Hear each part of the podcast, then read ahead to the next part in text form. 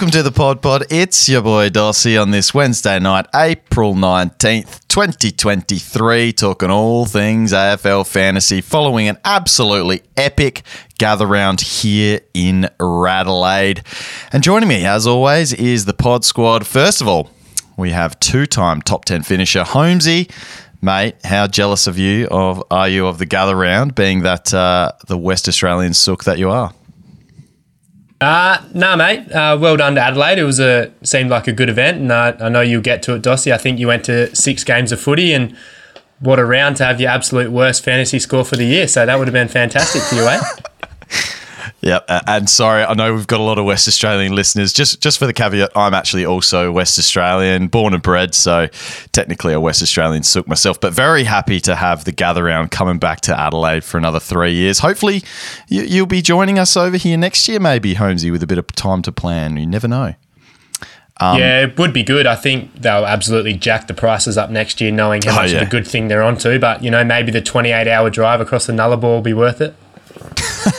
Absolutely. And actually, Holmesy, you'll be pleased to know we have a special guest with us this episode. It is the Hat Chat's own Statesman. Welcome, mate. kind of you to kind of you to show your face on this show. I think I'm the last out of us three that have been on the Hat Chat this year, so I think that's a little bit unfair. Um, I will say, Dossie, and I apologise to the listener already. Um, we're burning the midnight oil. Um, as you know, I'm slightly older than these uh, other lads, and it's well past my bedtime, seeing I get up at five in the morning.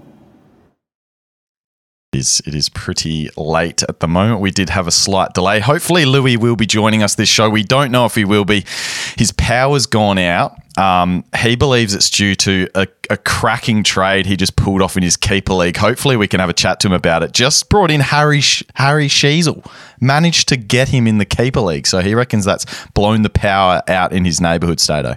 And I will say, uh, I just need to join on the bandwagon here, though.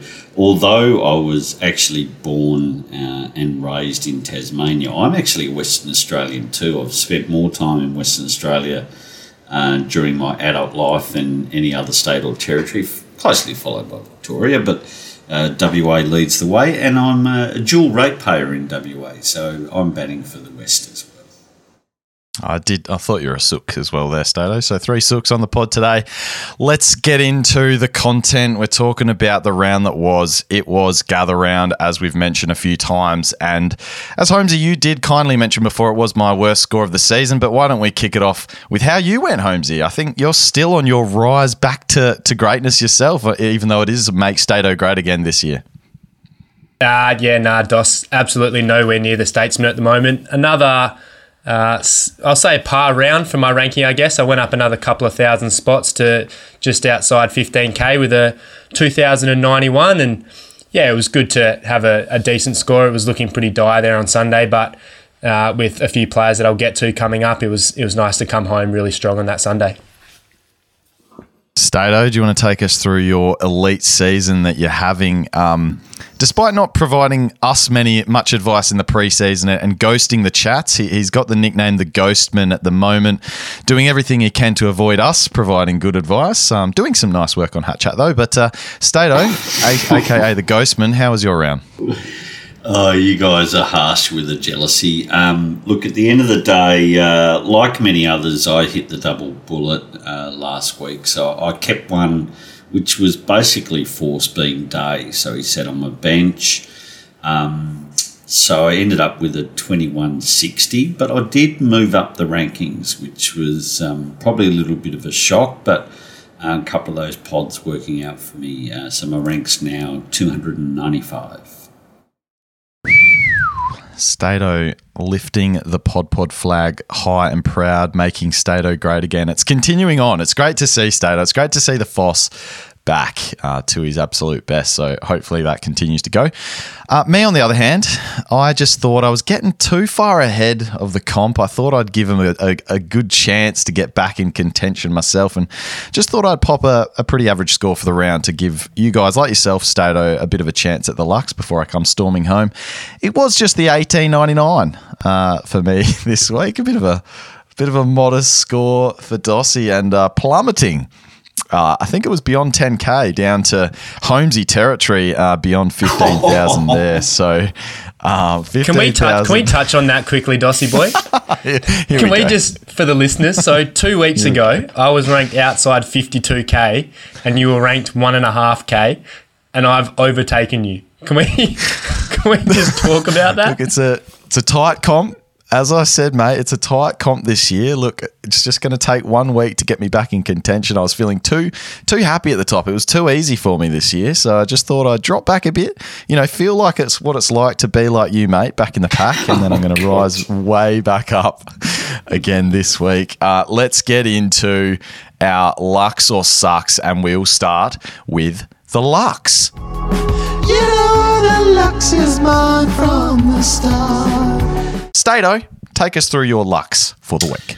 Well, I'm giving a Lux to uh, Worpel, actually, 114. Now, to be fair, about two weeks ago, I was pretty distraught that I didn't get rid of him. Um, but look, with obviously Day going out and, and Mackenzie's role changing more and more out of the CBAs, uh, so all of a sudden, two positions had sort of cleared up. He got back into that inside role uh, and played really well. Um, agreed, he hasn't got the polish of some others, but he, he's a good extractor. Uh, so 114 with that change role certainly covered having uh, Day hiding away for a couple of weeks.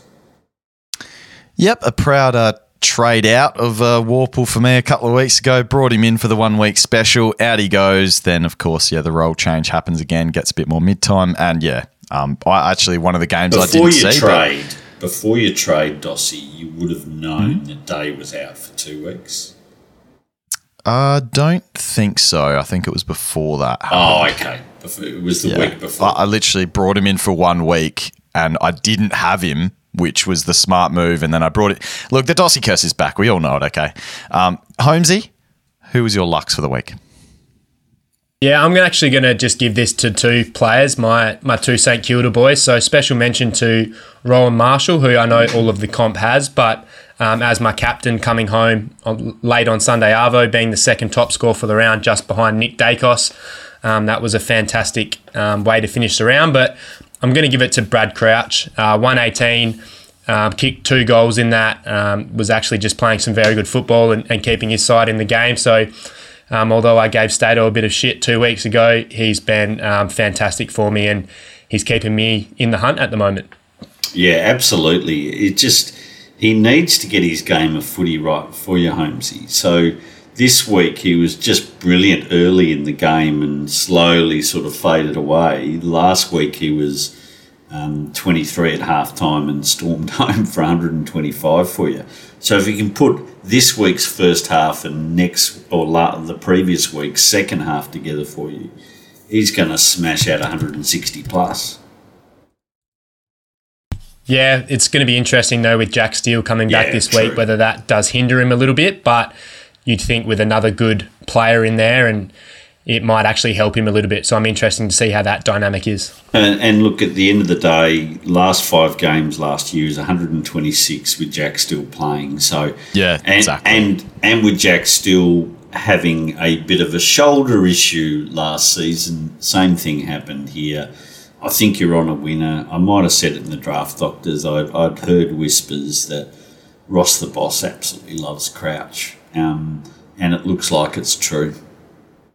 It's a great spot to be in, Holmesy. I do like having that sort of a point of difference right now. Hopefully, it continues, obviously, but having that sort of a point of difference right now, where nobody's going to be trading into a guy like Crouch. I don't think like it's he's yeah, that great. expensive. It's that hard to get him, and you've just got him, you know, at a great time. I think when you were sort of in dire straits yourself, you, you, as you said, and your, your season is kind of turning around as Crouch is kind of lifting you up. So it's good to see, mate. Um, my Lux for the week surprisingly, I'm going with my trade in this week, and it is Jack Bowes.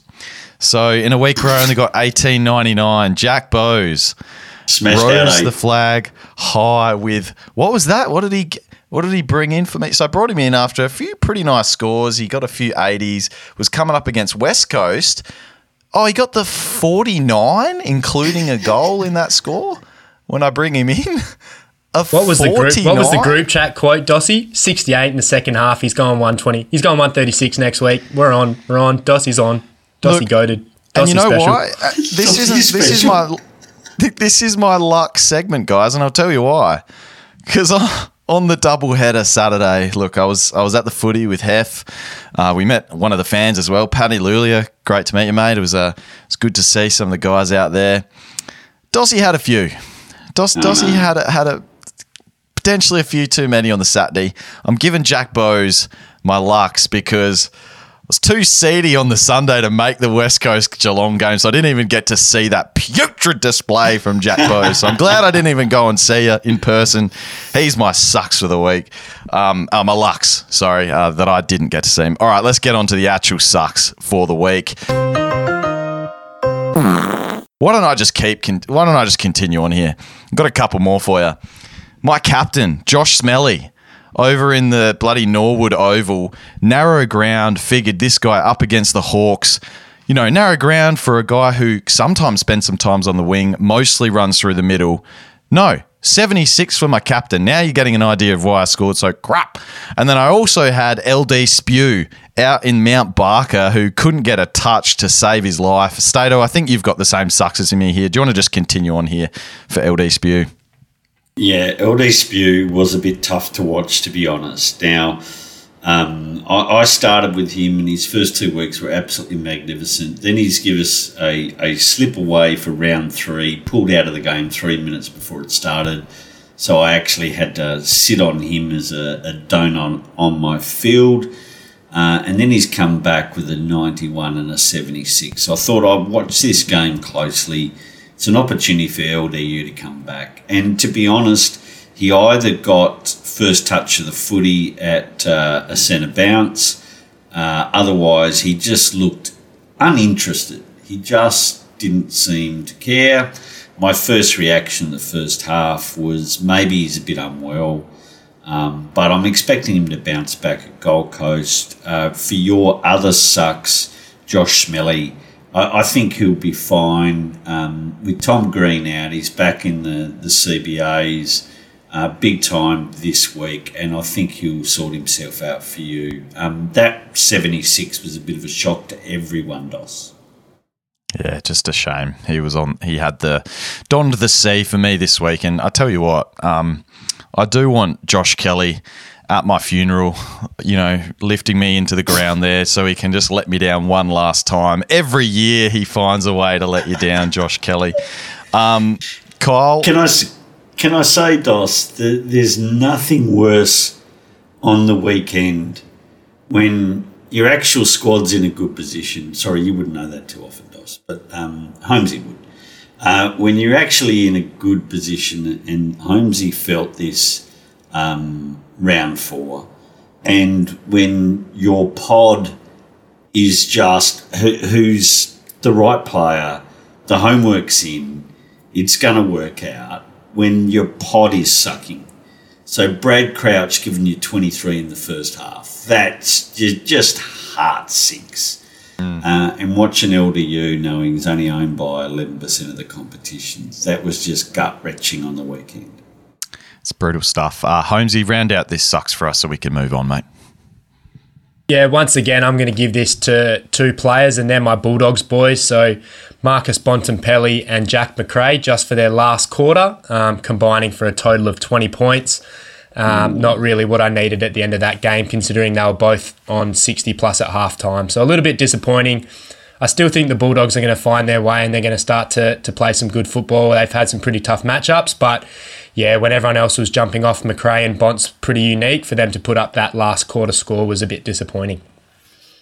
All right. Um, just before we get into our hot topics for the week, Stato, we haven't done an update of the Pod Pod Challenge as yet, which is our complete league full of our listeners. Um, just a kind of overall rank lead there. Um, we let's who's uh, who's who's leading that charge there? Is it is it the Mighty Statesman? Uh, no, but he's up Oh. in the, the high end of the leaderboard. God bless him. He's a he's a nice bloke, that fella. Um, I, I will say, uh, unlike Holmesy, um, there's a Pelly that's doing pretty well in AFL fantasy, and that's Boston Pelly. uh, and that's Joshua's team. He's leading the Pod Pod Challenge. Uh, overall, he's sitting in 18th spot. Uh, Don't Take It to Heartlet is sitting second. Whizzle Cat's third. Um, and then this great man in seventh position. So watch out the top six. I'm, I'm coming after you, but not this week. Seeing I'm going to have Tom Green and Will Day sitting on the pine. So it might be a couple of weeks before challenging. But uh, well done um, uh, to Kristen Victor and Joshua being the top three at the moment. Perfect. And our listener league still going strong as well. Louis smashing it this week. Four out of five W's from his his men there. Uh, Holmesy the three, Dossie just two of five. Stato one of four victories there, and Harmey don't know if he's actually got a victory yet. He's only got one team representing him, but he's of one this week yet again. Uh, leading the charge there as well is Team Louis. He's got uh, Luca Sharks Revenge is the overall leader in the Pod Pod Listener League. All right, let's get into the hot topics for the week. And guys, uh, DPPs probably just has to be the number one because they've been released. Usually, just provides a little bit of flexibility. I think a couple of the big names we've got Jack Ziebell, who's added defensive status, and Harry Sheezel, of course, being able to be moved back there. Sheezel owned by majority, or should be all of the comp, as we've said a few times. I think it's around the 70%. Uh, Ziebell, much less than that. But a couple of bit, just a bit of flexibility to add to our teams, uh, Stato. Yeah, absolutely. It does help. Um, it's funny, I'm not using that uh, moving it forward into defence, uh, which I think a lot of people were going to do, and it's because I shored up my defence um, reasonably early because I was worried about that D6 position. Um, but look, it does help. Um, I'm not a great believer of um, uh, trading people in because of a DPP, but I'm certainly it provides greater options. So Bailey Smith is one I'll keep an eye on. Um, hasn't started the season well, off for a couple of weeks. Um, he's lost a fair bit of cash, so I'll sit there and keep my eye on Bailey Smith until I see the needle turn, and I'll look at an opportunity to pounce on him because if he goes anywhere near what his potential is, uh, he's certainly a top six. So I'll keep an eye on that. Um, I think I'm a bit too wary on Whitfield at this stage, but he's one I'll keep an eye on. Uh, again, he's um, dropping that that cash, but um, at his best, yet again, I think he's a, a great option. And I tell you what, Stato, sometimes I wish uh, Fantasy Freako and Warney would just keep their mouths shut a little bit and not reveal this information because I'd be quite happy not knowing. But Christian Petracca missing forward status by Oh. 0.07% off the back of a season high 81% midfield time this round. That would have been something that could have helped kick my, kickstart my season and be one ahead of the comp. Yeah. But just shows that role that he's playing, spending a lot of time forward, and he's still getting it done. So hopefully, maybe come round eleven, there's a there's a chance he's a gets forward status, and he's easily one we could flick forward and, and get another top eight mid. So he's been quite good to start the season. Yeah, there's a, there's a couple of more options that we'll talk about throughout the show. Um, I think. Is there any other players that really tickle your fancy, Holmesy? I think there's one guy that I'm going to be excited about in the future years. Just want to put my flag on this uh, this right now. But Nasiah Oh, Wanganeen here. Milera, Another one of his balls. Wanganeen-Milera is going to be such a fantasy stud for us uh, in the near future. He's already looking like an absolute star of the comp. Great to see him in person as well. He's already taking kick ins and he is just absolute silk back there. Wouldn't surprise me if he goes on a run, but I think he's only like a second year player, isn't he, as well? So, anyway, Correct. one for the future, but um, great to see. Already have him in my keepers, Dossie. Got him Mm, done well. squared away. done well. Holmesy, but anyone else there that sort of tickles your fancy? There's a Ben Keays, Taylor Adams, Lockie Ash is out of defensive status. There's a few others. Nah, there's a lot of um, players that are clearly going to be more draft relevant now, but I think a, a really underrated um, one that we're not really talking about is the fact that Wilmot got midfield status, and if we Yeah. can swing a little bit of DPP around so that we've got more links, it's going to provide a lot more flexibility moving forward. So that's a Agreed. that's a, a good one that we've got, and the fact that Mackenzie's now got forward status, and even uh, Roberts has forward status, is going to be quite handy for owners moving forward. All right, uh, let's get into some of the other hot topics for the week. You've mentioned it a couple of times off the top here, Stato, but Tom Green has already taken his week suspension. This is what we get doing a later podcast in the week sometimes is helpful for these. So Merrett as well, he's got the week, and then Taylor Adams, who's in just draft leagues. But let's just talk about Green and Merrett. If you're an owner, what are you going to be doing there, Stato? Uh, holding. Um, so look, at the end of the day, but the role is to get the rookies off the field. So I'll still go the one up, one down, um, and replace a, a rookie on field and Next week, I'll do the same thing, taking a rookie off field, as well as add Will Day and Tom Green into my squad. So effectively, you do um, uh, three rookies off the field next week. So it's a little bit of pain right now, and I'm expecting that my rank will drop a fair bit. Um, I'm probably losing anywhere between 80 and 120 points this week, and if I go back 120 points, the the rank's probably sitting around 4,000. So I'm expecting a drop um, next week um, or this weekend, um, but prime for the following weekend with the uh, the extra primos on the field. Now that's the that's the opinion of a man, obviously right up in contention. Probably can afford to go back a week and then rise back up. Holmesy, um, I know that you've been much more aggressive trying to chase and come back into contention from where you are, still, you know, obviously still out in the the 15k region, are you still being really aggressive with your trades? And if you were in that sort of a position, and and people in who are listening are trying to contend, you'd imagine, are you going to be aggressive here and trade someone if they've got a week? I don't know if you're an owner, but just in general. Yeah, Dos, I am a Tom Green owner, and yeah, I am going to trade Tom Green. It's it's unfortunate. Um, he's been very good for us. He's been putting up top eight midfield numbers at the moment. Whether that continues, um, only time will tell. But yeah, unfortunately, I'm going to look to trade him.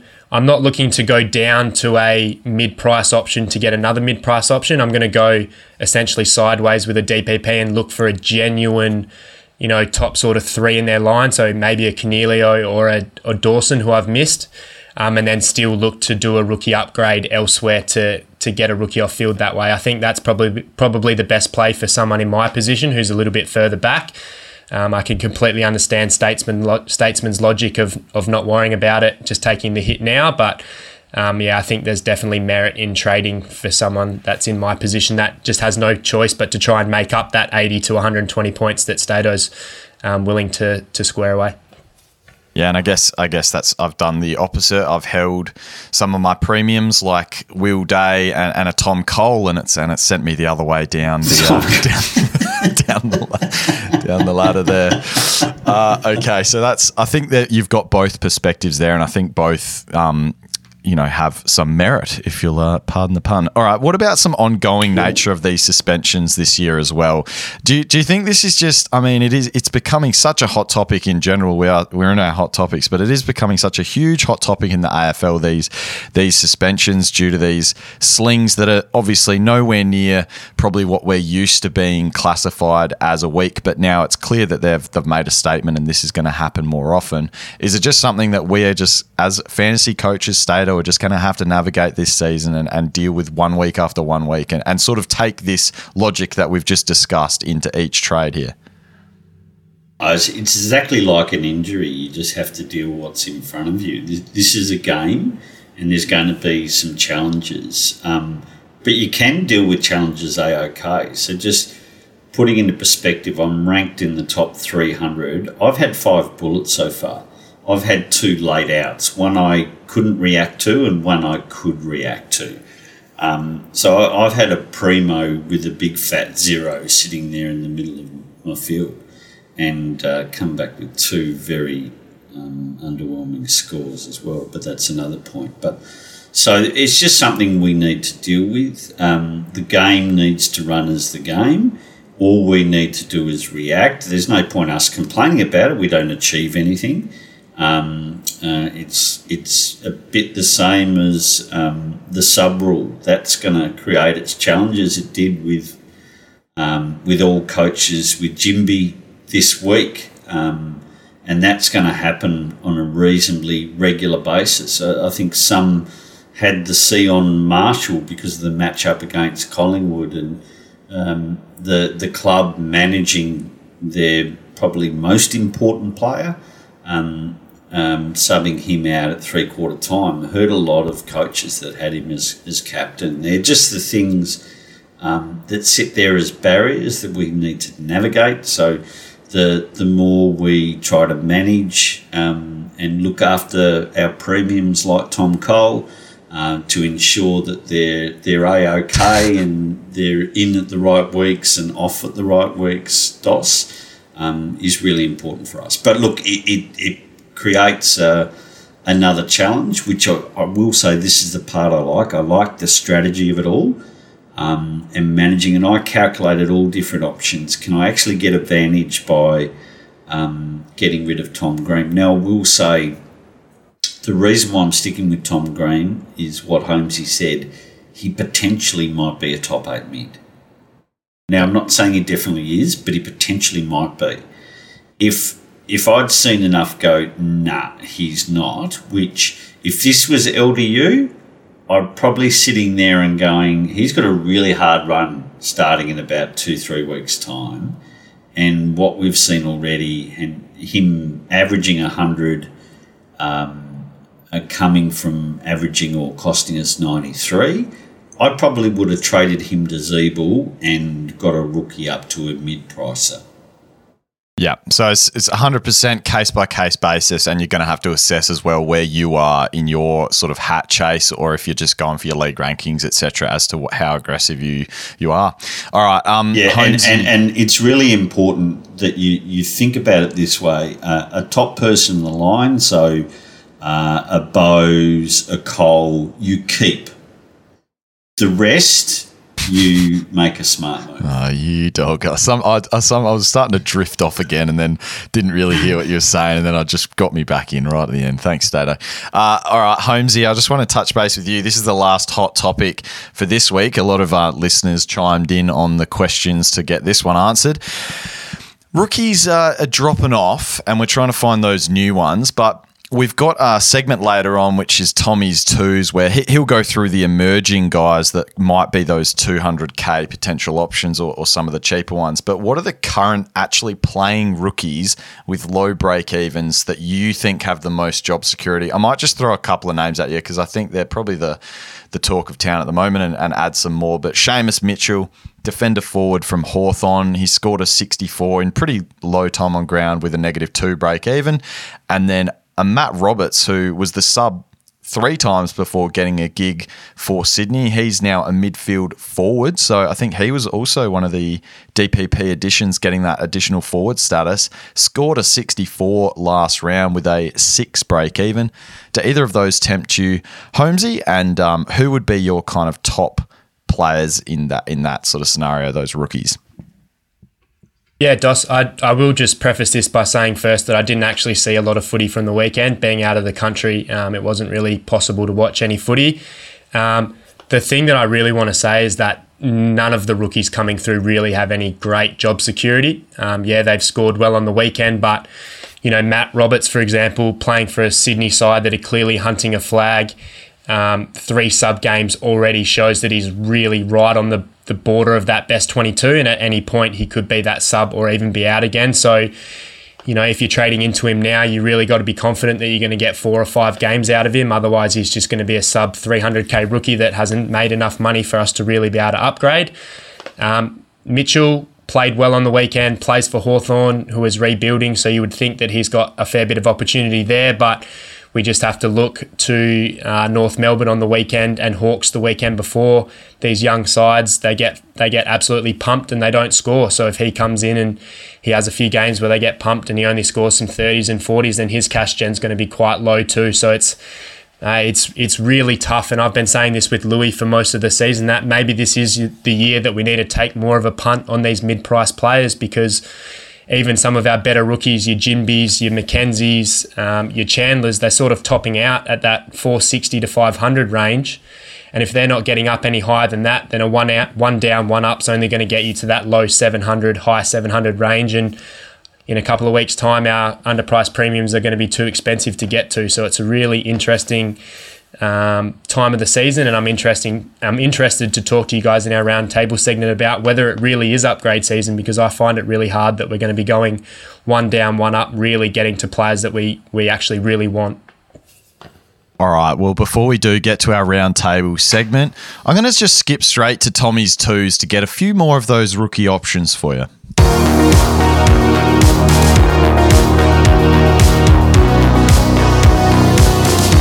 G'day guys, another edition of Tommy's Twos here. Um, there was no sample this week, so the Crows and Power reserves obviously didn't uh, take the park. Um, and the Dogs, GWS, and Gold Coast also had buys in the VFL. But we'll get into it, and the first one I'll mention is Alex Cincotta from Carlton. He's a basement price defender who, who will surely um, get a look in. You'd think, you with Adam Saad out of the side um, with an injury, he had a game high 34 touches in the VFL, and um, it looks pretty set to debut as a, a sort of halfback. Um, another one from Carlton worth mentioning is Jaxon Binns. Now he, he continues to rack them up, and this is his first year in the system. He had 29 on the weekend and is um, a, a, clear ball winner. Um, he's priced at 238k as a mid forward option. Another one to mention is Ben Hobbs from Essendon. Um, in his second year in the system, 541k forward. He had 30 disposals and 9 clearances. So he should get a look in soon, uh, perhaps this week with the Bombers um, obviously missing Zach Merrett for the Anzac Day clash. While we're on the topic of Essendon, we'll mention Nick Bryan, the ruckman, and Brett Montgomery, the uh, the uh, medium defender. They're also names to look out for. Both um, had strong games in the VFL on the weekend and um, and might be in the frame for Brad Scott's side. And Josh Weddle from Hawthorn, he's a 266k defender, um, but capable of, of also playing in the midfield. I really like him. He was a, a high draft pick last year. Um, and with Hawthorn obviously in, in rebuild mode, um, he looks certain to um, to get a look in at some stage this year. I know Sam Mitchell likes him. Um, it's whether he plays down back or is thrown higher up the ball, but up, up the field, sorry. But he, um, he, he looks good and should get a crack soon. Thanks to Tommy Wyman for that info. You can catch him on Twitter at Tom M. Wyman. Uh, he's been a great resource for the Keeper League guys as well, just doing some rookie stuff. He's, he's a lead out there. But we will have some options potentially coming through for us. And some of the ones he flagged just there, guys. You, any interest from you, Stato? If we do see a Cincotta, I think that's probably the one that a lot of coaches are looking at. For 200K, we've just seen another injury um, in the Carlton defence in out. Stato, any interest in jumping straight onto a Cincotta, given those, maybe some of those question marks that Holmesy just mentioned before? Yeah, there'll be some interest because of the, the role and got day out. So Cincotta might be a, an, an option to actually have on the field for one week um, to replace Day. Uh, although I've done a fair bit of research on his um, VFL form, and over the past three years, he can be a bit up and down but that it's varying on what roles he's played, etc. But the the one he's practicing for, and both Saad and Docherty out, there's a chance he might get a gig. Um, and if he does, he might be a worthwhile punt, but his job security is not going to be fantastic. Saad comes back in, he probably loses his spot. But if he plays well enough, he might replace Cowan.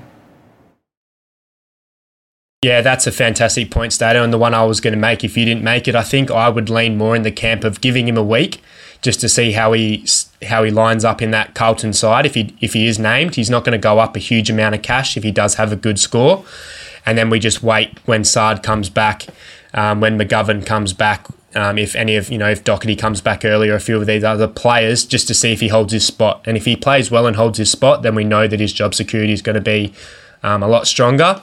But I just think back to two years ago with the Jay Rantall. Um, he had decent VFL numbers as well, and he's come in and played one game, barely scored, and then he's out, and then you're stuck with a 200k rookie on your bench that you can't do anything with. So, for that reason, I'm I'm more likely to just wait a week on him. Um, but you know, of all the rookies coming through, mature age, has been scoring in the VFL, and it does seem like there's an opportunity there this week. I could see why coaches would go there, but it's just not for me on the first game. Yeah, I, am generally on the same point of view. I just might be under a bit of pressure this week, uh, holding two premiums on the bench. um, to try and sort of do a bit of damage control. So I'll, I'll see what pops up. I'll see what selections are there. I, I don't really want to field Cowan again. Um, I think that's the wrong move. Um, so we'll see what what transpires with selection dos. Alrighty. Uh, my next thing, we're going to observations in our roundtable. You mentioned it before, Holmesy, and I might kick us off in this segment. I just wanted to mention something I've noticed or something that I think is really important at this time of year in the next couple of weeks. Um, we often find that you know whether that whether it's an injury or whether it's a role change, it's just so important to keep an eye at this time of the season or, or even a game plan switch um, when things aren't working feel like now is the time to really see those things happen. And there's a couple of players that I've just, you know, got here that we've clearly seen some role changes early in the season and that maybe still value. And, you know, uh, you know, showing Darcy Cameron from last year when when the injury happened and then he goes on a tear. It's happened multiple times. It always happens in a season and we see coaches suddenly get new favorites. So I just want to say it's it's really important. It's an obvious point but it's so important. And I think there's a couple of guys this week in particular that I'd like to talk about that are the some of the hottest topics that we didn't mention in Hot Topics this week and, and that I've really got my eye on and, and, that a lot of listeners were keen to talk about. I'm just going to talk about them right now. Chayce Jones, who I did hear on Hat Chat, you mentioned, Stato. Thank you for giving me some props there. I did mention it in our group chat. Obviously, we had this the Spaces session last week, so I, I didn't manage to get that on the airwaves. But Chayce Jones, clear whether it's a role change, he, he does have the defensive status. He's moved into a wing this year and he's just looking super confident in the role. But it's something that he's now taken on for two straight games, um, looking fantastic doing it, and clearly has the coach's confidence. Had back to back coaches' votes, had those three votes. I really like looking at those coaches' votes sometimes just to see, you know, how they're rating their players and kind of give you an idea. Yeah, okay, that guy did his role, and if he scored well, you can have a little bit more confidence. So. Let's first touch on Chayce Jones. I want to get your thoughts, uh, Holmesy, because we haven't heard yours yet on on the Chayce Jones. CJ. Yeah, Dossie, I know you're big on him, and I know Stato's been big on him. I'm still a little bit unsure. Um, you speak about a role change, and he's moved on to a wing. Is his role really that much different to what he's been playing last year? I know he was a bit of a you know a defender in and out of the side. Um, I just worry he's had two good scores in a row, but they've had two pretty convincing wings, Correct. and I know that they've got the Hawks this this round, but then they have Collingwood after that. I, I don't have the rest of the fixture off the top of my head, but I remember looking at it thinking, you know, it's a pretty tough tough run coming up, and I had a look on the Moreira's Magic um, website if jo- if Jones averages 75 from here for the next five rounds, he's going to make 130k, and if he averages 85 from here, he's going to make 183k. So it's a little bit in that sort of Liam Stocker mold, which I did take the punt on two weeks ago. I, I will admit, but if Jones comes out and has a 40 or a 50 against Collingwood because we know that wing rotation is up and down, then that's going to halt all his cash gen, and then you're stuck with another mid pricer that you might not have enough cash to get up. So that would be my only worry.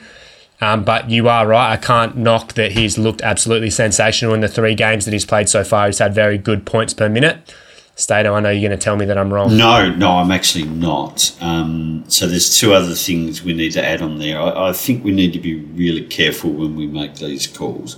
And I will say, Holmesy, I'm keen on having him um, for two reasons. Scores on field, so it's not a rookie. So I'm comfortable that he's going to be over and above uh, and secondly, the, the cash generation. So, um, and when we get to your talking point, I, th- I think you're going to raise exactly why I'm looking at these type of options because we're actually not we're not in the space to actually get the premiums at the moment. So the thing to be really mindful of, Dos, I, I had no. I wasn't jumping on an Adelaide player against Carlton because it's a tough matchup. Now, whether that's because it was gather round in Adelaide or whatever, Carlton were off. They were just not on that day, and Adelaide were all over them. I think Adelaide are a very much improved team, but I don't think that they're top four material. I think Carlton are top four material. So, out of the two games that he's played well, it's um, Fremantle and Carlton And I will say, be mindful, he's also playing a wing position. Um, Josh Kelly spent more time on the wing this week, had to go as your captain. So that that's the fear. So Correct. just just note Yep. that two good wins playing on a, on a wing. His run is Hawthorn, which is juicy. So next week it's a cash grab At Utah's. and, and, and it's being ready to, to jump off because after that is Collingwood, Geelong, St Kilda, Western Bulldogs, Brisbane Lions. That is a tough run up until two rounds before his bye. Yep. Um, yes, I, I agree, and they're, they're good flags. I also see many of the positives. And, and just to finish off and wrap up this Chayce Jones convo, because Chayce Jones, who would have ever thought preseason we'd be talking about this guy? Yeah, I've true. been probably his, I've been his biggest um, denier over the years. I, I was like this, you know, I, I felt he was in the super draft or one of the super drafts with Walsh number one, like a bunch of absolute elite picks. I think he went pick, was it pick nine? Uh, so he was definitely top 10. Um, and I was like, gee, what Adelaide made a big boo boo here. But he's just, he's a hard worker. But what I do think is that um, he's finally coming into his own.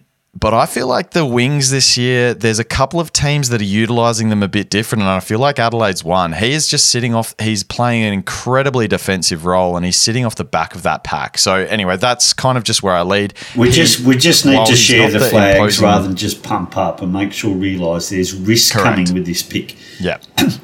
And I will Well, say, getting on risk. getting on Chayce Jones is last week or this week. It's the only two options. So if you don't do it now, it's all over. There's no point getting him and running into Collingwood, Geelong, St Kilda, Western Bulldogs, Brisbane Lions, because his money will stop building in about three weeks. From CJ to JJ, Jason Johannisen, and 98 points on the weekend. Are we just, we don't need to probably have the same discussion? Is this similar? The, the difference is here.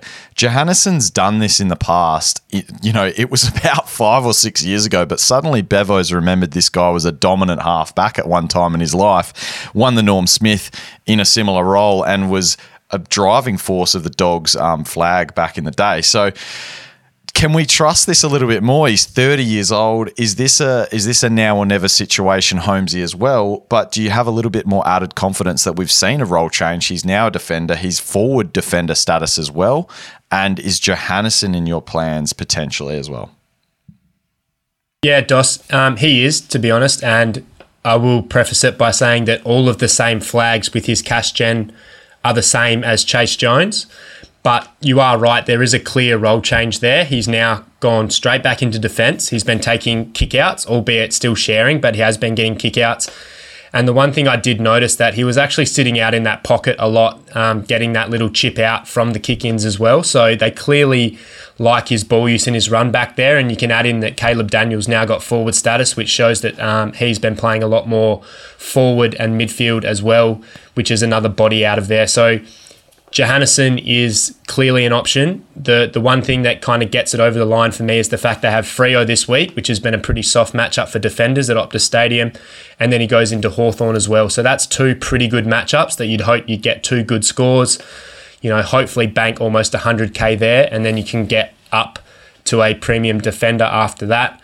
Um, but yeah, being Bulldogs, being Bevo, I, I know exactly firsthand with what is happening to Macrae this year that there's every chance next week Johannisen's back playing forward or out of the side. So that comes with its own risk as well, Stato. Yeah, the, the only flag I'd raise is Hayden Crozier has been out of the team, started the season really well. Um, I, I haven't seen the vision of every game to see the trigger point, but it seems that when he got injured and dropped out is when Johannisen went back. He is available, so just be mindful of selections. that Stato. And the other thing I will say is I'm always wary of picking the players that are sort of third in line for that distributing role. And Ed Richards has gone to it, you know, he's taken his game to another level this year. They've really liked what he's doing. And and Bailey Dale's still the main guy back there. Yeah, he's horribly out of form at the moment and, and not really getting it done, but you'd think at some stage he improves as well. So yeah, Johannisen's really a, a four week play here, and you hope Yeah. that he gets two really good scores away in the next two games, but comes with risk just the same as it does with Jones. But if you are going from, say, Mackenzie up to Johannisen and Mackenzie's cash stalls and Johannisen's goes the other way, then that's a good way to make some cash. Absolutely. And so, obviously, with this lack of cash being generated by the rookies, I'm going one of them. Um, I would prefer to see JJ's role once Crozier's back in the team first. Okay. Well, the bit of solace that I take is that Johannisen literally only moved positions because he was getting tagged out of his skin because he was playing way too well at half back back in the day. That's the whole reason he moved to a half forward, a wing, wherever they And could try and fit him because he was just years, dominating at half back. Yeah, it took him that long to get back there. So hopefully at 30 years old, he can pull off a um, miraculous turnaround. All right, this has been a long round table. Apologies. We're going to have to smash some um, players from the listeners right at the end. But Stato and Holmesy, do you want to take us through your points? Um, maybe let's go Holmesy first. Yep. I actually think both Yeah, points my- actually link to the same thing. Okay. Yeah, mine's mine's been pretty well covered, Dossie, and and that's the fact that you know all I'm hearing on all the podcasts at the moment is we're in upgrade season, we're in upgrade season, and I don't think we are. I don't think we've we've had the rookies really fatten enough that are going to get us down and up to um, the real underpriced premiums, especially not the midfielders. We're still 100 to 150k short, so that is why, as Stato mentioned, we are looking at these Chayce Jones, Jason Johannisen types because I think they're going to play a pivotal role this year in getting us that extra sort of 100, 120k that we need um, to get our to get ourselves up to the premiums that we need. So I wouldn't be too quick this week to jump off some of these rookies because a we're going to need rookies to play in their spots. The rookies that coaches are looking to get off are, are Ginbeys, Chandlers, and Mackenzies who have all been playing on-field roles for us and. All it takes next week is for these rookies to be dropped that we've gone down to, and, and we're in a lot of trouble on field. Stato, would you agree? Yeah, yeah, totally agree. Um, I, I think we don't lose the focus of getting rookies off field. I think one of the key things is the, the best way it works is you downgrade a rookie that's off field and upgrade a rookie that is on field. And I think we all um, would probably have some rookies that we wish weren't on field. Um, so they're the ones you probably want to move up. But you're right, we're not generating enough cash to get ourselves to a premium. I will say I'm really hopeful next week my upgrade is to an underpriced premium um, that I won't mention anything about until next week, depending on how he goes this this round. Woohoo! The Stato, Ghostman. just on that, just on that, mate. Can you just give us an example of a, a rookie that's on your bench that you'd be willing to trade down to get up? Because I kind of look at it at the moment. I've managed to swing Mackenzie onto my bench, but even a Mackenzie sitting at 440k, if a basement rookie comes on, you're still only making 240k Yeah. from that trade. That you're then putting on top of a Chandler or a Ginbey that's getting to the low 700s. So yeah, yeah. I mean, this not is, really getting- This is you're not why really you're going getting- a mid price at this early. So that's why I'm looking at the the Jones and JJ. If I could actually get to a premium, I would, mate. But it, it's not in the realm at the at this point. And uh, knowing you, Stato, I reckon I, I know who the underpriced premium Go is that it. you might be targeting, but I'll Give me the initials. South Park. South Park. No, no, but uh, uh, I Oh, have wow. looked. But ironically, the same team. So there you go. Oh, No, you're not. Wow. Oh, nah, nah. I'm not going to let you trade him in. I know who you're talking who about. Who am Yeah, I talking on. about?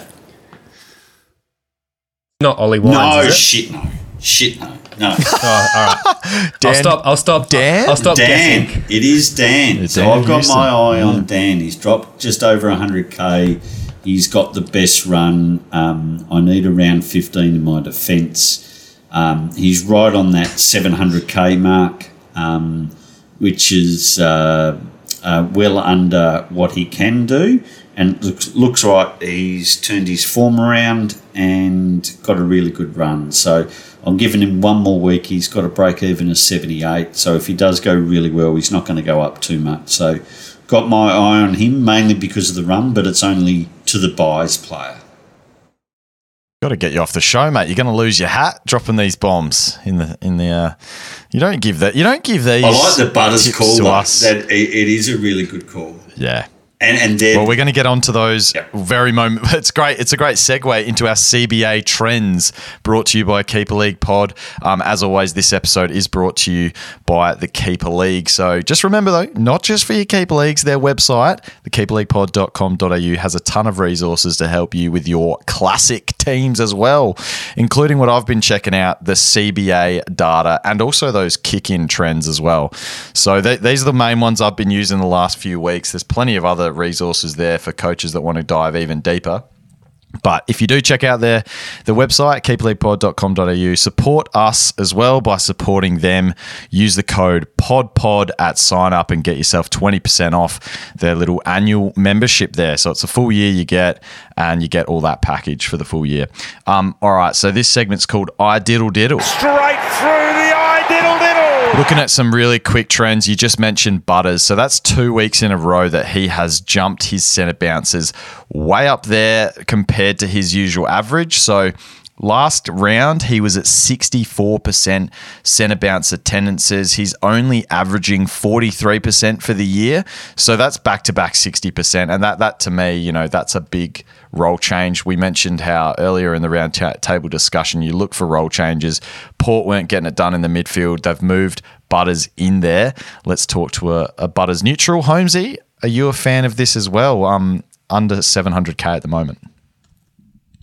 Yeah, what, what I'll do is I'll sort of present the negative and then I'll let Stato talk about his boy. And there's no doubt that um, Zak Butters seems to have turned a corner with that huge spike in CBAs. But the slight flag is that how many times have we seen this from Zak Butters before, where he has a spike in CBAs, a spike in roll, he's up, he either gets injured, you know, something happens, he's out of the CBA rotation, and maybe there is just a, a case of we've seen this before and he's ready to, to hurt us again.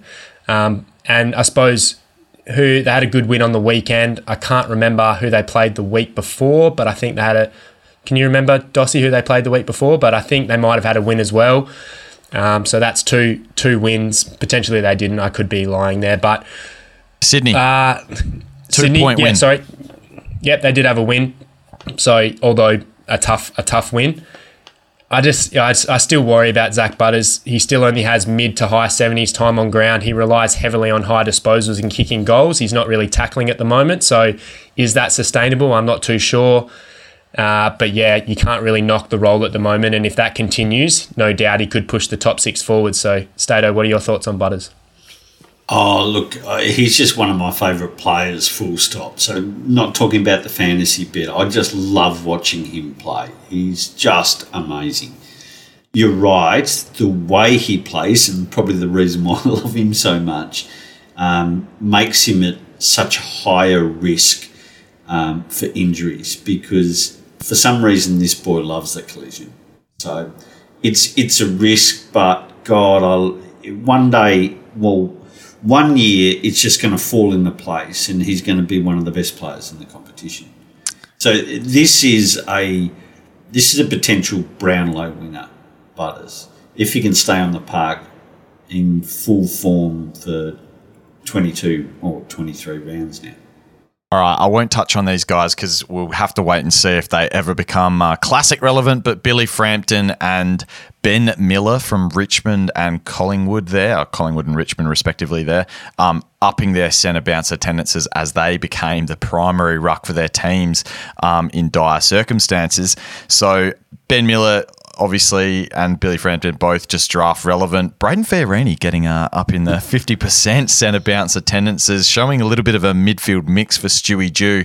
But anyway, that's where you can check them out. keepleaguepod.com.au um, for your centre bounce attendances. I think Josh Rachele as well is probably the most relevant guy that's been spending a fair bit more time in the midfield this year. But let's get into some players that the listeners have requested.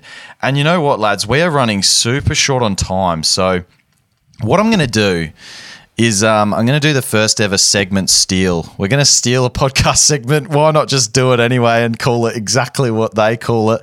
The Plus Six podcast, a favourite of ours here. Um, make necessary adjustments as news comes to hand, of course, but we're going to do like or dislike. Shout out to Pete and Jep. Uh, go listen to them as well. But we're going to do like or dislike so we can smash through these podcast listener requests um, at PodPod AFL on Twitter that have come through. Let's just go straight away and go back and forth between you two. Zak Butters, Holmesy. Yeah, it's a like, um, but still all the flags that I mentioned before. Stephen Coniglio. It's a Stato. love from me. It's a bloody love from me. Coniglio Stato. Yeah, you got a lot. Butters versus Cogs too. A question. Butters. Ooh, be cool. All right, Chayce. Price, price, price. Yep, Chayce Jones, Holmesy. Final call. Oh, we've touched on it. We've t- I'm a I'm a dislike. I'm a dislike. And JJ for you, Stato. You're a like on this one. Yeah, I am a like. All right. Uh, just a question here as well. Um, I think we've touched on it a little bit, but what about a double trade of Chandler McKenzie to a Jones Johannisen? Could you do both, Holmesy? Uh, yeah, you could. Someone that has a bit of cash in the bank, you definitely could look at it. Um, the really annoying thing about the way the fixture has lined up this week is that you're going to have to lock Johannisen in on the Friday night before you know whether Chandler has made the team on Monday. Correct. So that is a really tough one for coaches. And if you do lock in a Johannisen, then you are kind of hamstrung with your second trade. So it is it is not for the brave, but yeah, there's definitely merit to it.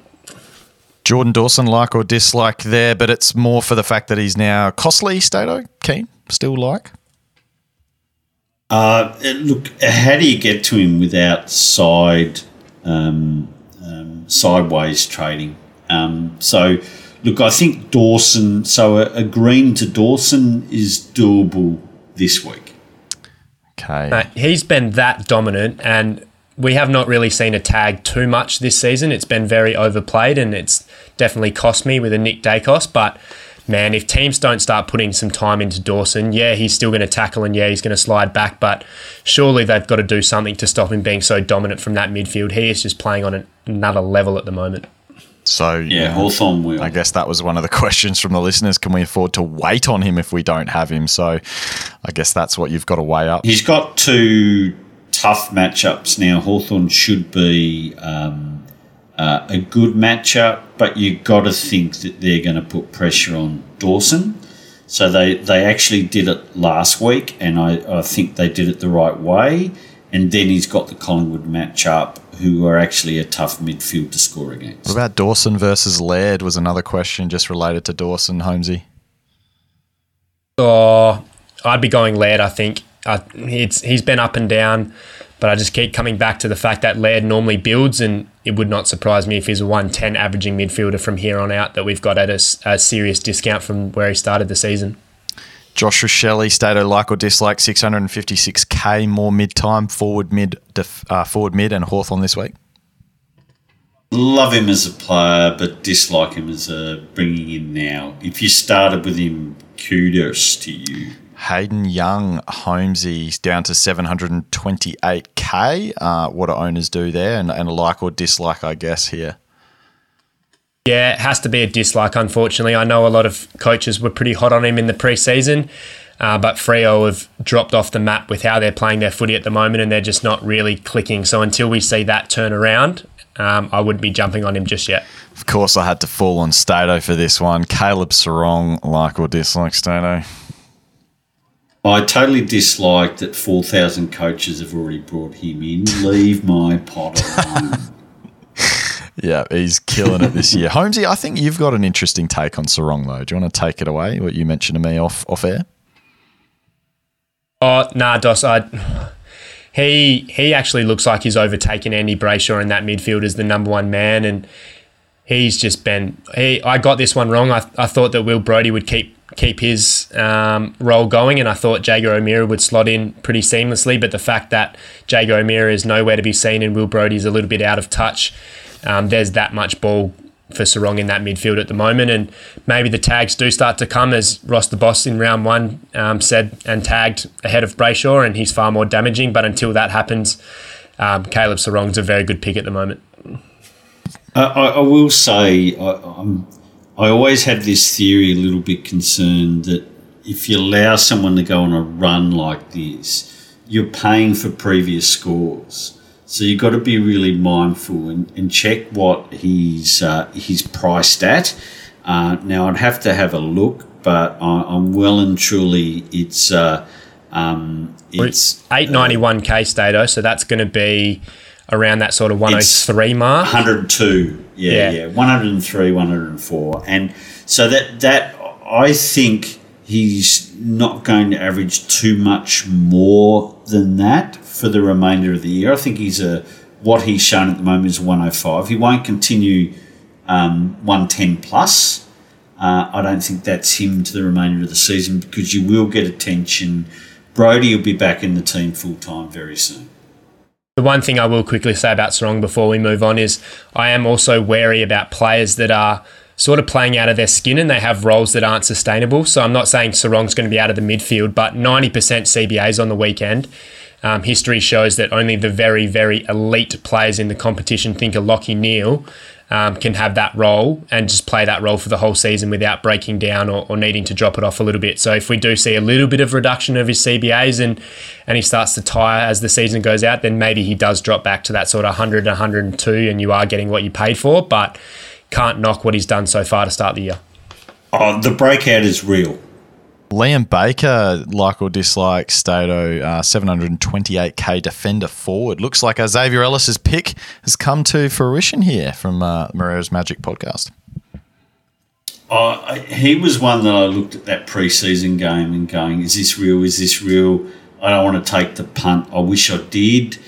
Um, I probably, it's a bit like Ziebell. I, I haven't got 100% faith in either of them that, that they actually keep that role that they've currently got for good. So, do I think either of them are, are actually top six material at the moment? They seem to be, but whether they are at the end, I'm a little bit unsure. So, it's one I feel like as a uh, if I wasn't a Serong owner, I don't think I'd be jumping on Serong. I'm not jumping on Baker, so therefore I probably dislike. But if he does keep that role, when Short comes in or doesn't get a little closed down role at some stage, um, then he could be one I missed and uh, a top pick for those that started with him. Noah Anderson, Holmesy. Uh, yeah, so back to back good scores for Noah Anderson. Um, I'm always wary of those Gold Coast players. They don't have a high team fantasy score, and generally they start pretty well. They win a few games early and then they taper off towards the end of the year, and, and they've started poorly this year. So you'd think that um, Gold Coast aren't going to go too well for this year. And if you're someone like me that has Touk Miller and, and has Touk Miller in your sights, then I'd be wary of having two players from the Gold Coast in your team. So for that reason, I'm a dislike. Um, but coaches that got him in last week or even before that 159, they're they're definitely not trading him out now. He's he's um, come come back to life, which is good to see. Lachie Whitfield, Stato. Yeah, I like. There's risk with it, but I like it. He's he's dropped down 76k. Obviously, had that concussion round one. Starting to hit a bit of form now. Uh, his last three averages 89. I won't do it yet myself, to be honest, but um, I, I, think he's worth the punt. Callum Mill. Quick question off the cuff, yep. Stato. Sorry, Dossie. Um, Isaac Cumming or Lachie Whitfield? Oh, uh, my question to you guys about hundred times during the weekend is coming back, is coming back, is coming back. Um, I, am probably Whitfield over Cumming, and they're basically the same price now. Cumming's average is just above, um, but they've got the same three game average. He's 113 this week, coming just come out of nowhere. Um, but Whitfield and Ash seem to, to share it between each other a fair bit. So they wax off each other. So I think Whitfield's still got a higher ceiling. As uh, as I was about to say there, Holmesy, Callum Mills, 123k down this year and playing in defence this week. Yeah, look, 0% CBAs, Dossie. Um, look, I think he's someone that we just put in our back pocket for now, and we see whether or not Yeah. he gets defensive status in round 11 or whether uh, we do see a real uptick in CBAs, but it's going to be really hard to trust that role moving forward. And it really seems like Warner, Gulden, uh, Rowbottom, Parker are the, the four preferred guys in there, and, and Longmire just likes to have Mills as his Mr. Fix-It around the ground. So if he is that Mr. Fix-It around the ground, he's going to have his high scores and he's going to have his low scores, and he's not going to be a top eight mid. Gee, Mark Blicavs has come up here. Um, now, 115,000 down, but it's due to Rhys Stanley going down injured. And got to say, our, our, our very own Harmey's been one that's flagged it in our group chat. So I don't know what Harmey's up to this weekend, but midfielder Ruck Stato, like or dislike the Blitz? Yeah, I haven't looked at his price. My 685K. automatic gut feel is dislike. 685k. Yeah, my, my automatic gut feel is dislike. Chad Warner with uh, the bulk of CBAs at Sydney, Holmesy. Uh, a bit like the Butters mold. Absolutely love him as a player, but he's one that is very, very damaging as a footballer in real life. And I think when these tags do start to come a little bit more into fruition later on down the year, he's the first one that they shut down. So I think he's going to have his high scores and his low scores, um, which means he's probably not going to be a top eight mid. His value, but how much value, I'm not too sure. Okay. Uh, Will Phillips, Stato, 398k. So he's already put on 128k on his starting price. Everyone jumped off, or well, seemingly not everyone, but many coaches jumped off when he was the sub um, early days. But now he's got a seemingly a good role in the midfield. Lots of centre bounces. Um, was played a really good game on the weekend despite the loss. And I guess the question is, is it too late for him? Because now Simpkin's gone down, um, and he's got, he's got the TBC next to him on the uh, on the injury list. Will Phillips seemingly got a midfield role there. Too late for Will Phillips, or in a like or dislike there. Uh, dislike. Okay. Um, the rest of our players here we've pretty much touched on throughout the uh, throughout the pod, but I, I just want literally a like or dislike for these guys. Asava Radigalea, Holmesy, Dislike. Matt Roberts, Like, Chincotta, if named, Like in a week's time. Seamus Mitchell, liked what I saw. Jared Lyons. Dislike.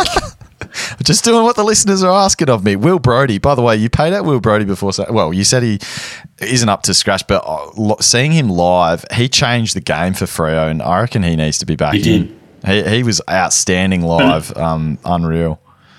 Already confirmed Uh, by only- Longmire today that um, he's coming back in. So one to watch, but um, you're not taking the punt on a third midfielder behind Brayshaw and You'll be able to pick him up in a couple of weeks. time. only idiots started with him. Yeah, I know, right? Uh, yeah, that's pretty much it. We had one more question from Steve, classic not draft fizz.